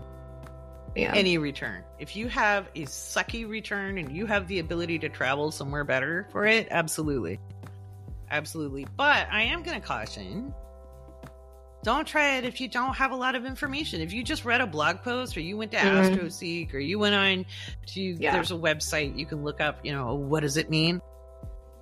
Those are incomplete answers. You have a Yeah. very individualized answer. So if you don't really know what you're doing, have fun with it. If you're going to Mhm. have the hubris to jump, you know, um, I will tell a client if I think they need to be elsewhere.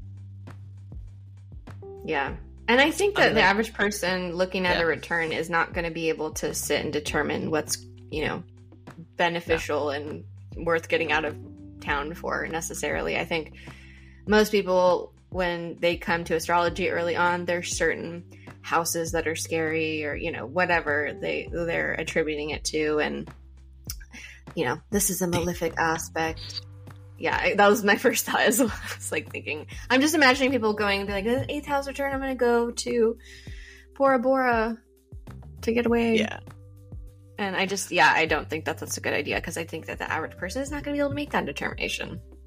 No. is why- And they also wouldn't, yeah, they wouldn't know what, it's not just the house placement. There's a whole Exactly. lot to it. But Yeah, yeah, that's what I see. I see- return. Yeah, I see people watering it Mhm. down and freaking themselves out with as they do with many things. Mhm. So don't do that. Well, that's because they also believe the planets are making things happen, Yeah, it's which is an extension of deity worship, where there's a sky daddy or, or an earth mommy directing traffic instead of you using your actual freaking brain that you were granted.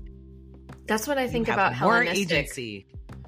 Yeah, Hellenistic astrology Well, has always kind of struck me that way because I do feel like people that uh, only kind of know, oh, well, there's you know these this mythology that's associated with this planet. Like I feel like that kind of conjures that that energy of like we are just little peons here on Earth, and the gods are playing around with us. And I mean, that's kind of it's it's the same thing. You're doing the same thing with planets instead of you know Zeus.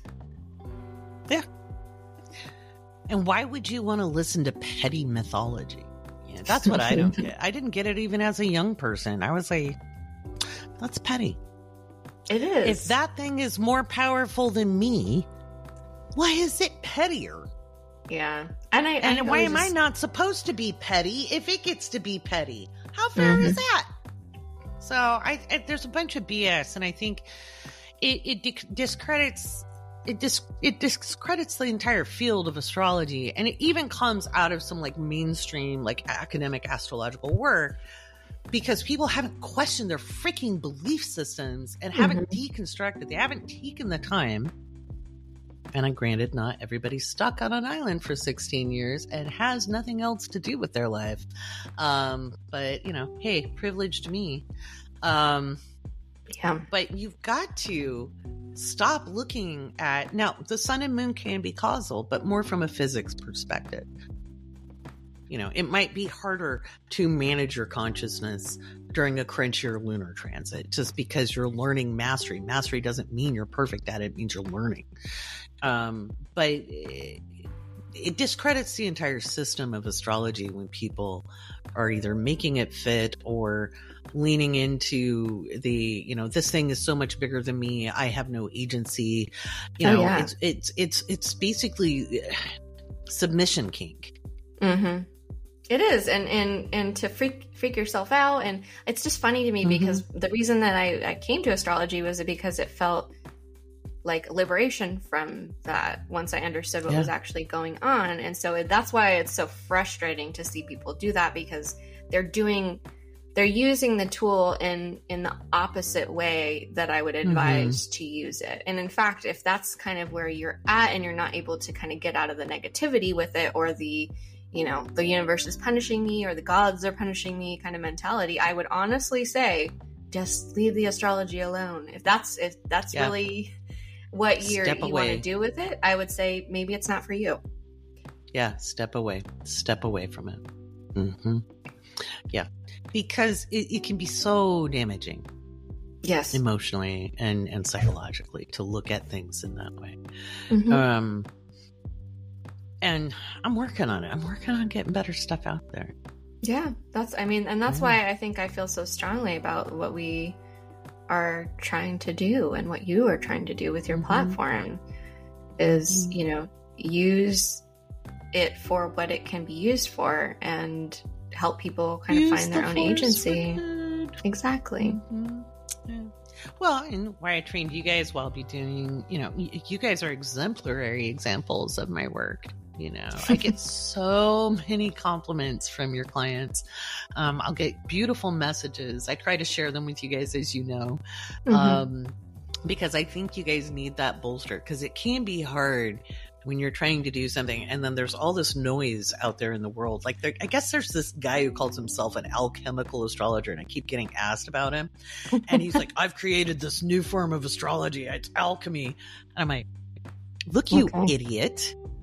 Once mm-hmm. again, a white guy who refuses to actually do any research or study says he's come up with something new. And I'm like, do you realize the astrological symbols are alchemical symbols? They're not ancient. The Babylonians did not use these symbols. The sun is the only consistent symbol, and the moon. Those Yeah. two through from that carried over. But if you look at the astrological tablets from Babylon, Sumer, um, ancient Persia, they're not notated the way we notate astrology. We've only been using these symbols as they are since the 1500s, 1600s. Why? Alch- alchemy. They're alchemical symbols. So this guy making his bold claims and people ask me about him all the time i'm not gonna i'm not gonna mention his name because i don't want you to watch him and don't take me in his videos i blocked him a long time ago because i think he's a cur look it up if you don't know what the word means he's a scurvy cur is what he is um and I hope somebody does send him this because he's an irresponsible schmuck who doesn't know what he's talking about. He even said Placidus isn't a good system. And I'm like, oh, Oh, that's because you can't do math, sir. Yeah, too hard. Too hard, Just too hard like to research. understand. I'm a widow baby, can't understand a Placidus. And I'm not making fun of you guys who are learning. I'm making fun of somebody who's claiming to be an expert. Yeah. If you are claiming to be an expert and you don't understand it because you didn't put in the time and study, don't disparage a system. And of course, he doesn't want to debate anybody because he's chicken. And I love how fragile men are. but they have the bald audacity to make claims that have zero veracity, which means no truth. So, if you want to leave a comment, you can just say Astro Laurie thinks he's full of shit. And that would be funny because I'm blocked in. Take me all you want, but I'm not going to see it. Um, because he's he's full of crap. He doesn't know what he's talking about, and he has the ad- accuracy of a nudibranch. And I'm sorry to nudibranchs about that. Oh, Kaycee, Kaycee, you didn't stop me. Damn it. she likes it when I go off. I knew. I was just enjoying it. Oh my god. So we've got that full moon coming up next week. Um September just leads into a wild October. I think we'll see strikes continue uh pretty much into Scorpio season. Uh Scorpio season they might resolve. We might see a resolution with the October 14th eclipse. I'll talk a little bit about that on next week's podcast. Um Happy Libra season. Yes. Hmm. So, yeah, I think that's about it. I think that's all we've got. I'll do uh, part two will be out this afternoon, Monday, the 25th of September. Can you believe it? It's wild. It's wild. At the end of the month. Yeah. Yeah. Oh, I will say I have reading availability in October. So if you're looking Excellent. to get a reading and you're listening with myself or Jen or Mackenzie, Mm-hmm. we are booking. They are booking and they are out outstanding, and you can save 150 bucks Damn. on your readings with them when you use your Patreon code. It is linked up in the Crunch reports. So that is September's code.